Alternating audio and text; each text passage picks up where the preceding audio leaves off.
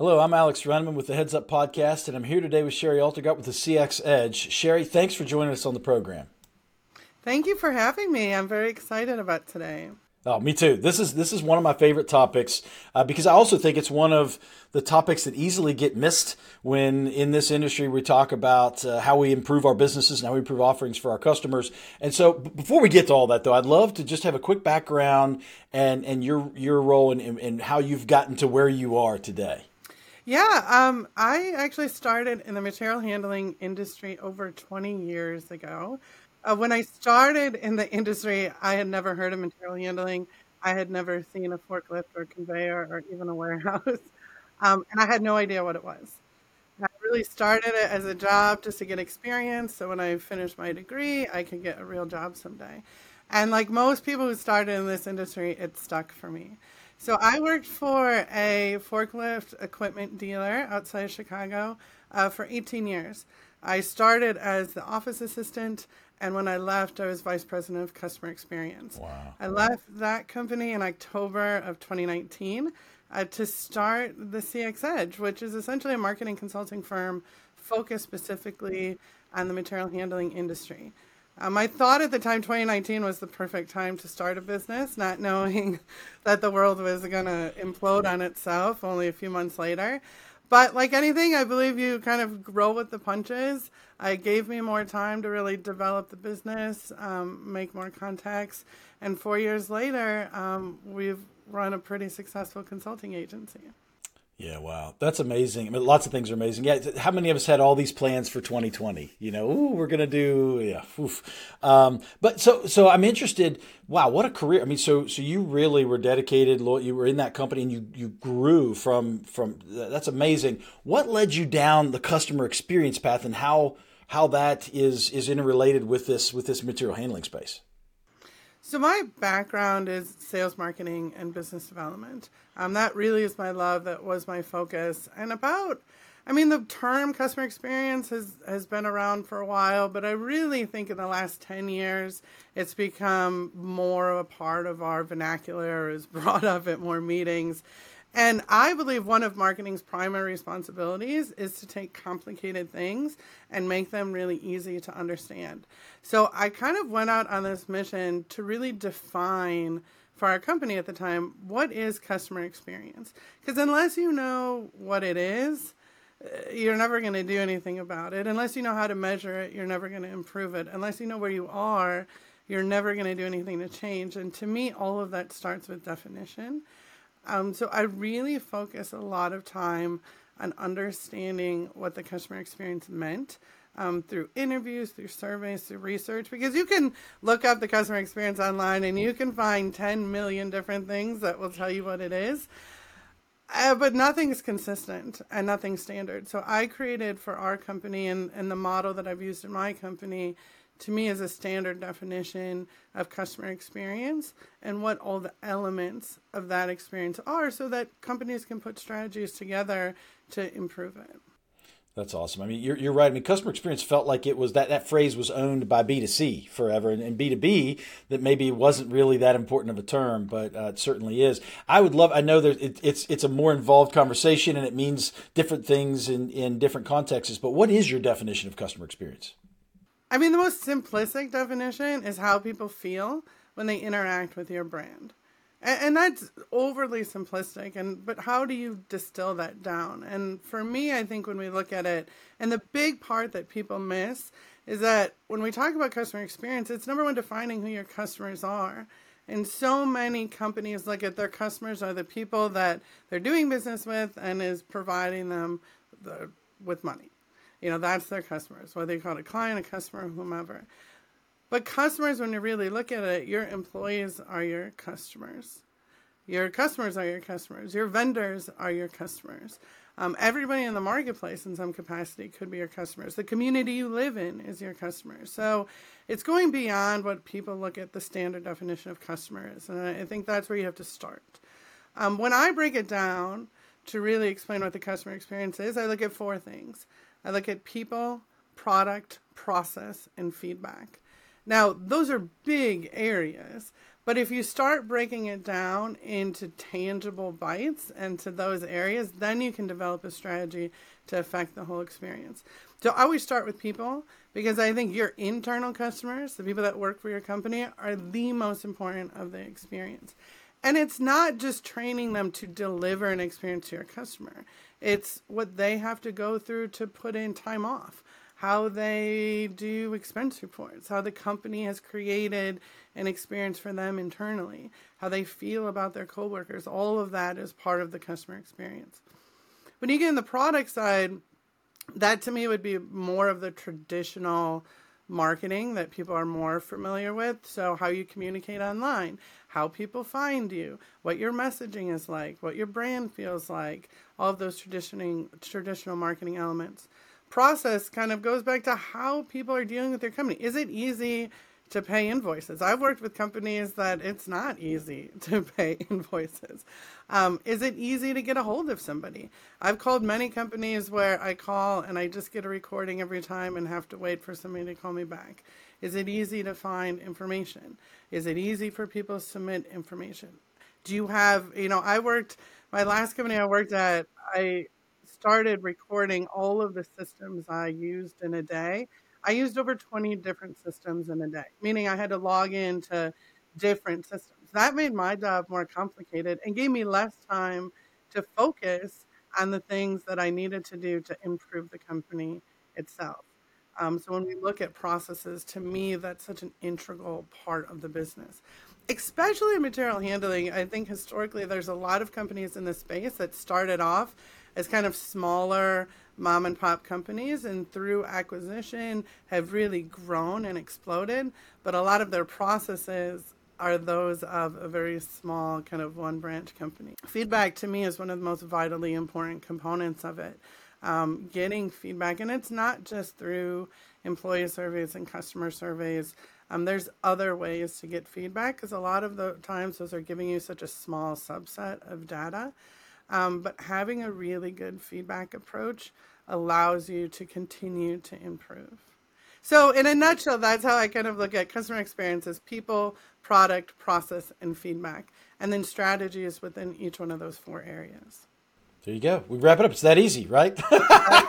yeah, some of the things that are so simple, and it, that is simple to, when you frame it that way. I love the way you framed it but you know it's it's really uh, incredibly hard in some of the cases, and it's a great example. You talk about the as as as companies grow, and we've seen that in this industry. Certainly in the last decade or so, the scale you're right. It breaks processes. It, it can break people in that, that that point as well. But I want to go back, and I want I want to talk some more about that in a minute. I want to go back, kind of the higher level thing. So if I'm right now, you know, many of our listeners are supply chain professionals and, and material.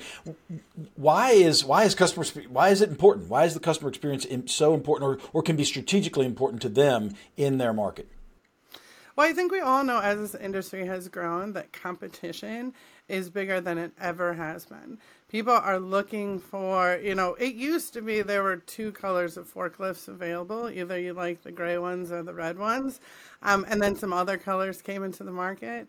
But people really had this personal preference. And a lot of times there was only one dealer your area. So whether they were a great company to deal with or not, that's the company you had to buy from.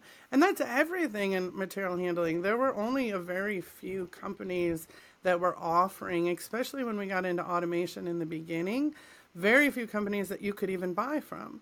So the need for customer experience wasn't as great because the marketplace didn't have a lot of options of who to go to. Now, as we know, I mean, the market is flooded with competition. Um, for everything you do, there's 10 other companies that do the exact same thing, and in most cases can get close to the same price point. You know, it's no longer you just have kind of your premium, middle market, and low. You know, there's so many in between that as competition gets harder, the more imperative the customer experience becomes because that ultimately can become the decision making um, difference for clients that you're going after. Yeah, that's a great point. So, so including the competitive advantage or, or, innovations, if you will, or as that's grown in the market, there's also lots of technology out there. And so, when we look at customer experience, um, you know, whether it's AI, which is super hot right now, or you know, you've, you've, we've had robotics is out there, whatever buzzwords you want to use, blockchain. Um, you still can't replace old fashioned, you know, we care and we're trying to make better. But but what are you seeing around some of these latest technology improvements? How, how can that impact your customer experience strategy?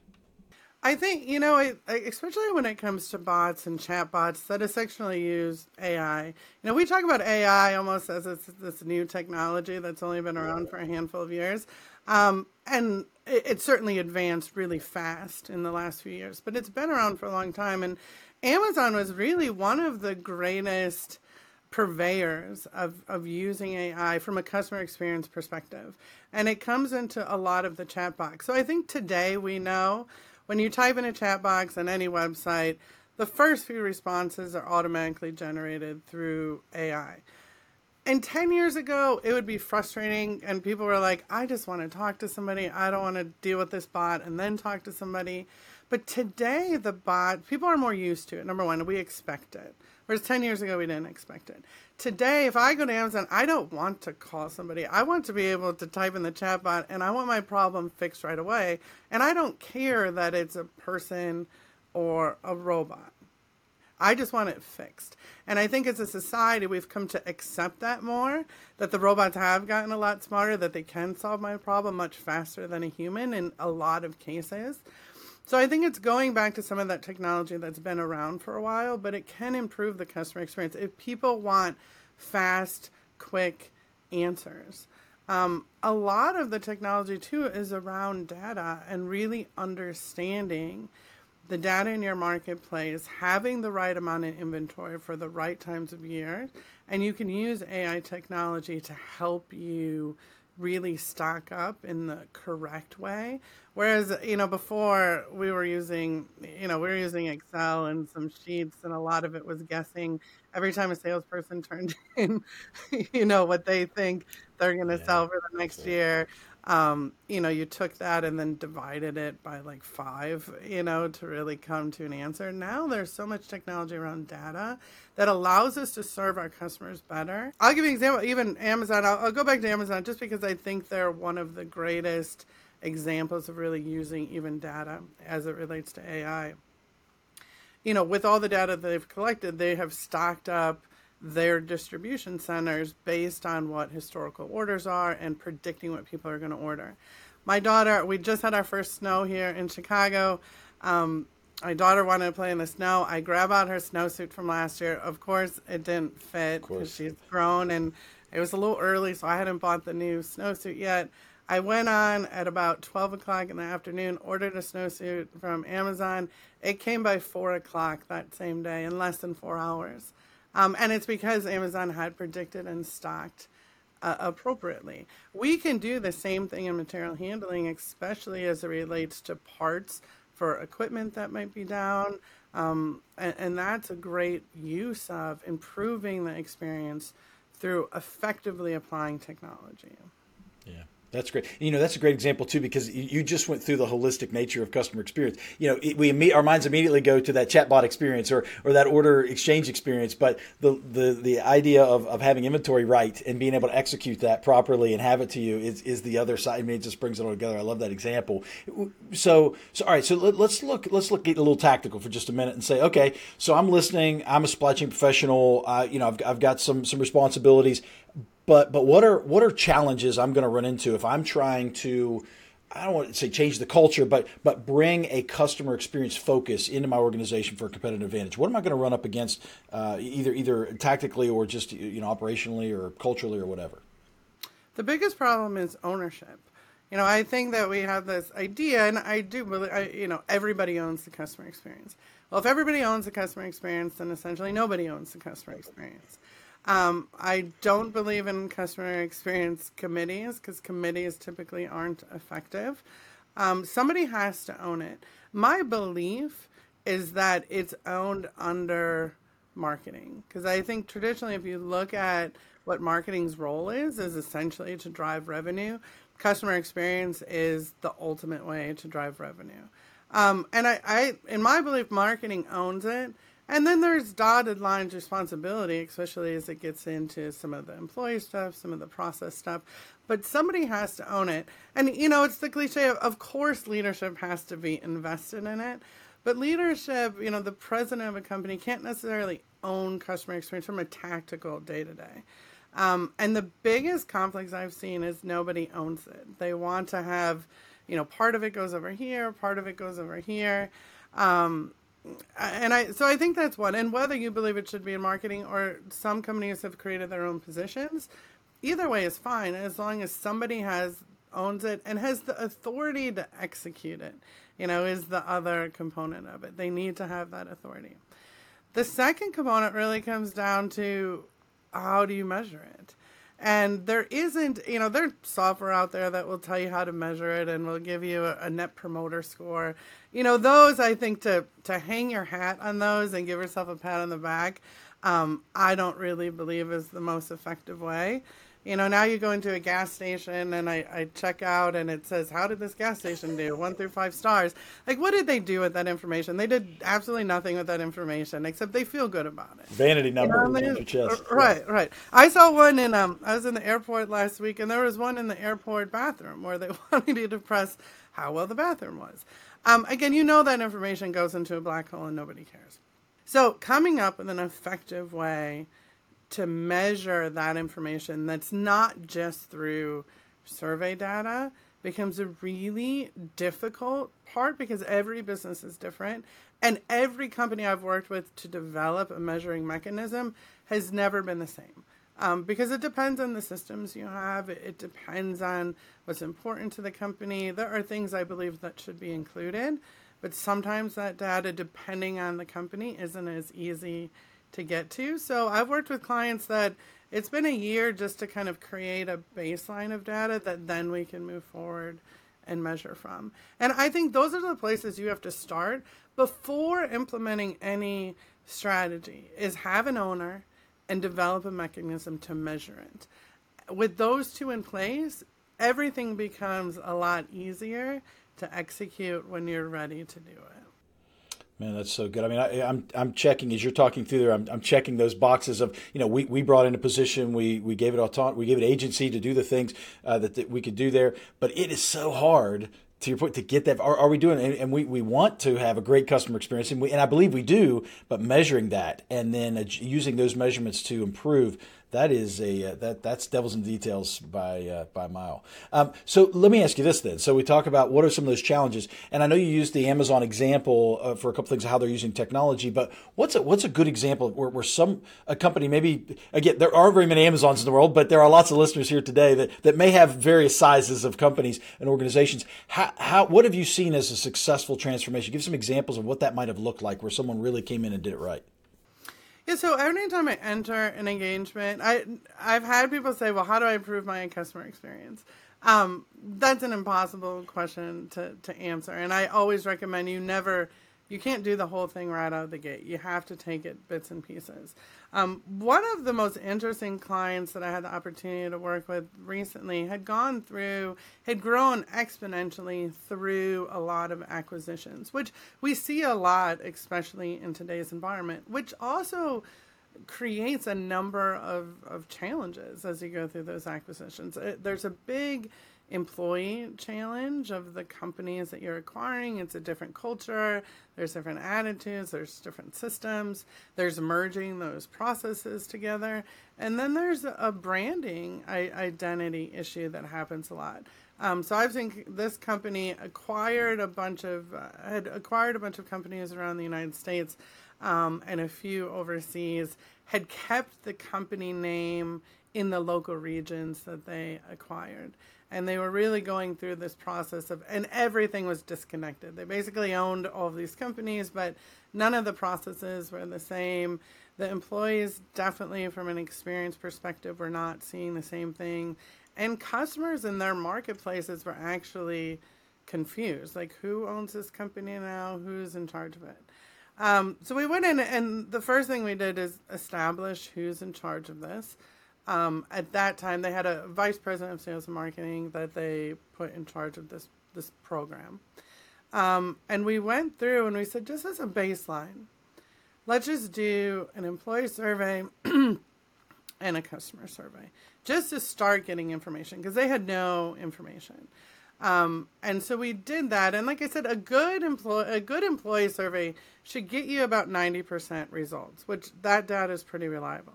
A good customer survey, you're looking at two to five percent of people are going to respond, wow. which is yeah. a scientific sample size, but I don't believe it's enough data to make decisions. So great, we did the employee survey. We got a lot of really great feedback. I actually went through all of the surveys, created a list of questions that maybe we wanted more information of, and then I went ahead and did focus groups with employees.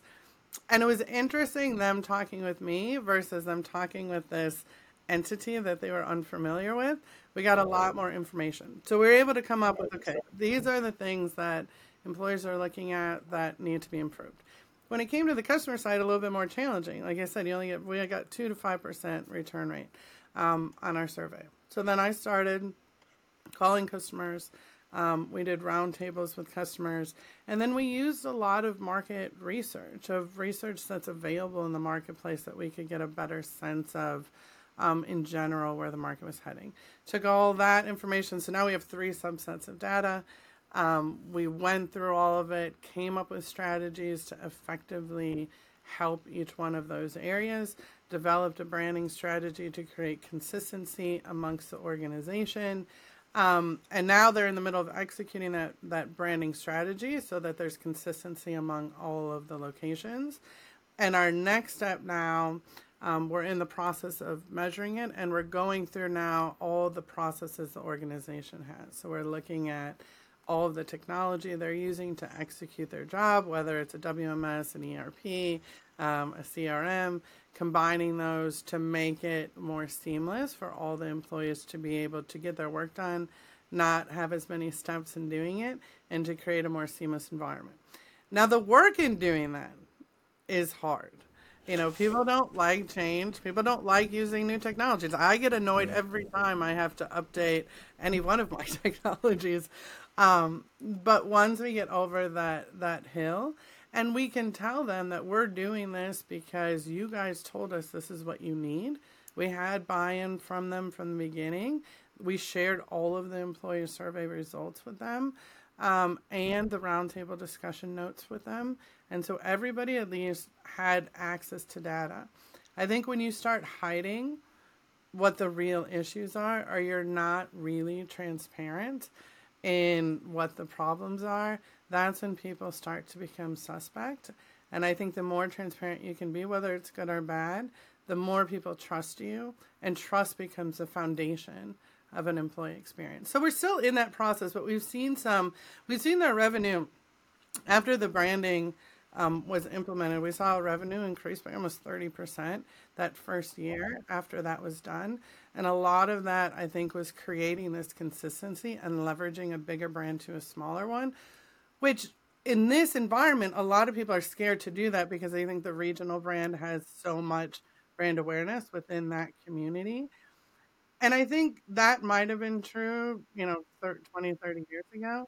I think we live in an environment today that people have changed how they feel about small regional companies and more accepting of the larger companies because they know they can get a lot more from it. Um, so that's our most recent example, but it's been a really fun project, a really tough project. Um, but those to me are the best ones. Man, that that's a great story. I mean, so if, if anybody's listening or watching, however you're consuming this, and you were thinking, oh, maybe toe in the water customer experience, I mean, it's clearly it, it's an investment, but to this story, and I'm sure you've got a, a, a ton of them like this. The, the, the impact, the outcomes are significant. Um, so that, that's great. I mean, and and again, the holistic nature of customer experience. You talk a lot about employees, and at Mountain Leverage, I mean, I, I absolutely think that is the key. I want I want to make sure all of our employees are flourishing or on the path to flourish, and I know that brings great outcomes for our customers, and our culture then bleeds into that, and the, the flourishment continues and shares across the the, the way. Um, and I, I, one of the things in this industry I think is is important. It's there, there's employees at, all kinds of different levels in supply chain, obviously. And I think when you look at the work execution on the floor, um, you know, historically, labor has been fairly cheap and fairly plentiful, and at this point, and likely for the foreseeable future, it's neither. And so, I guess I would I would come back to you. How does how does customer experience and really the employee experience, which is is a, is a, is a version of your customer experience, how how important is that? And and can you expand a little bit on what companies can do who maybe weren't always traditionally thinking, you know, oh, okay, we'll pay you a couple extra bucks uh, on the hour, a couple extra cents on the hour, and it's fine. It's it's a real culture change in this industry, I think. It absolutely is. And I think we've benefited, um, this industry has benefited from having a historically low um, turnover rate compared to a lot of other industries. Um, because a lot of them were built in small communities and those they created a sense of community at work. In today's environment, that's come that's become a lot more challenging, and it was always it's been heading that direction. But uh, certainly, COVID kind of changed the game a little bit when you start adding in work from home or hybrid workers because it used to be you know you were all in a space and you really saw the people face to face that you were working with every day and companies have struggled to want to go back to the old school mentality of working the nine to five um, and they have noticed they're losing a lot of the people they've hired in the last few years when they hired them under pretexts of working from home or, or hybrid work um, and now we're far enough out of it that companies are trying to push back a little bit Pull and back get back yeah. to almost, you know, 2018, 2019 views. And so I think there's a there is a way to do it, and sometimes it's a hard concept for every. I, I, you always hear the thing of you know that my company is like my family. In today's environment, your company really isn't your family. Your company is your company, and to me, the, the real definition of customer experience is your emotional commitment to the company. My emotional commitment means that, yeah, I want to show up for my company and I want to show up for my team members and I want to be here, but they're also not my family. I still care about my husband and my daughter and my relatives more than I care about the company that I work for. Um, and we used to live in this environment where people I mean, dedicated their whole lives to a company almost at the fault of their own family. That has been a total generational shift. And I think some of the, I'll say, older generation mentality has been trying to pull back to that. And I think it's accepting what it is today. The nature has changed. Employees want to feel that the company cares about them, but they also don't need to go, they don't want to do happy hours every week. They don't necessarily want to do Christmas parties all the time. And not that there's anything wrong in doing that, and every company is different. Um, but it's also, you can't force people to be together if that's not the experience that they want. You know, so I think it's coming up with a new definition of what the experience is for your company and not pushing what you believe the experience should be um, for your team members. Man, I, th- I, think that's so insightful. I mean, the the employee mindset has certainly changed generationally, but and I firmly believe, and we've we've really tried to create this with with uh, with deliberate effort here at Mountain Leverage. I think the, the, the company mindset has to change. It's it, it's things have to be um, instead of just oh we, we'll try to do things to placate you as an employer we'll try to do things to please you as a company. It's a, it's a unit. It's a working unit and it's a team. And and uh, i hear the family stuff and we even hear it inside our company because people love working here and love each other and all that and that's great and you want that. Um, but it, but I don't it, it's certainly still a team. I mean we're we're about it. You know we're about a, an objective and working together and I think that's that can still be great it's just different than maybe historically uh, what, what things have been I just saw a few weeks ago you were MC of the Women in Industry Conference, and yeah. uh, what what a great honor! That's awesome. And I want to I want to dig into that a little bit because, as you know, uh, this industry predominantly male. Um, and and I and I, I firmly believe, and I'm not pandering. I, I firmly believe uh, there's there's an advantage in having a diverse workforce, and and certainly including our female counterparts that that bring a lot of great value. And um, I would love to just talk a little bit about that. We could probably spend an entire podcast, and maybe I would love to on this subject, but I can't leave this one without at least just just asking you some of maybe maybe address some of the just just some comments, some things that might be interesting to folks who are either males in a leadership position or females, for that matter, or females looking to grow in this industry. Yeah, thank you for bringing that up. Um, it's certainly a big passion of mine. I've been hosting the it's the MHEDA Material and uh, MHEDA Women in Industry Conference. I think this was our seventh year, um, and I've emceed it since its inception. And you know, this was the biggest year they ever had. We had over 200 women there. We actually it sold out that we couldn't fit anymore in the room. Um, and I remember one of the first ones we did, it was, I think we had 30, you know, 40 people. And to see some of those same people come back, but to see them bring people has been amazing. Um, I will, in full disclosure, say that when I was first asked to host that convention, I don't, I wasn't overly excited about it. I had grown up in a male dominated world. I had very few, any women coworkers that I had um, were administrators. There was no women management. There was no women salespeople. There was no women technicians. Um, so I did always kind of feel as island on my own, and I kind of grew up in that environment of just like kind of put your big girl panties on and get it done and, and don't complain. And um, when I first, I did, I first did it as a favor to Liz Richard, who was the um, CEO of MHEDA, and um, it, it was a life changing moment for me that first one because I learned, I found out that I wasn't alone, that all the things that I had gone through, so many other people there had gone through, um, and that it wasn't necessarily okay. I think I had accepted things that weren't okay. And kind of this power in numbers thing came up. Some of my best relationships in this industry came from that conference um, and still have great friendships with women I've met at that conference today. Um, so I think things have certainly changed over the last few years for the better, um, but we're certainly still not even close to where we need to be. I hear the comment a lot from from owners of companies, male owners of companies, that they've hired all of these women. But when I ask the follow up question of how many of those women are in middle management, senior management, and executive management, those numbers change significantly.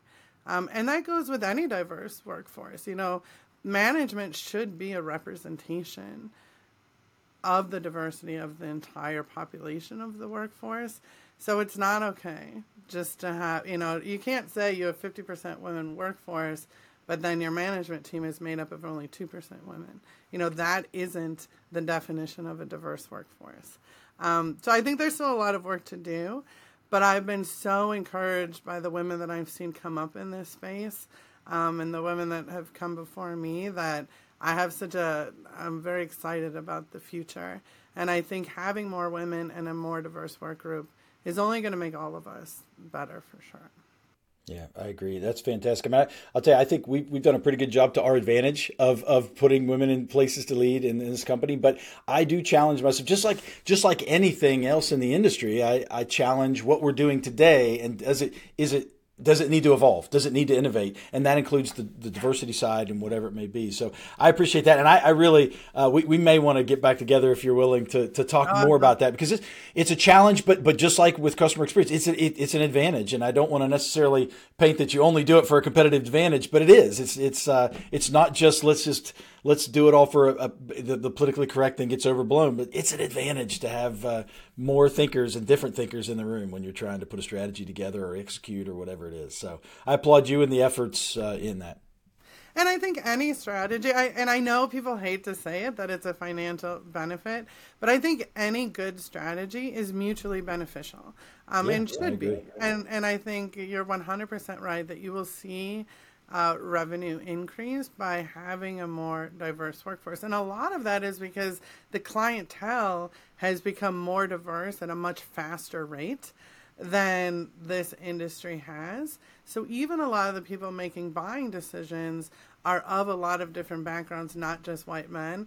And if our industry hasn't changed at that same rate, you could easily be losing out of business. And when it goes back to that customer experience, having all those different vantage points from the employee perspective is really important when dealing with clients.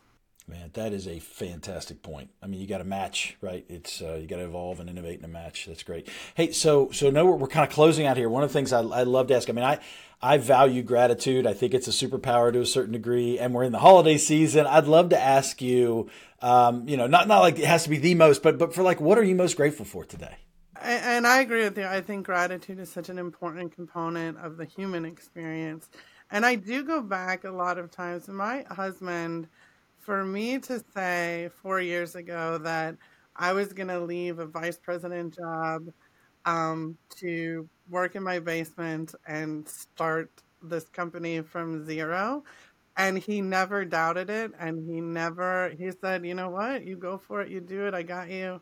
Um, and he has. And he's never waned on his support. He's my biggest cheerleader. And I wouldn't be able to do this really without his support.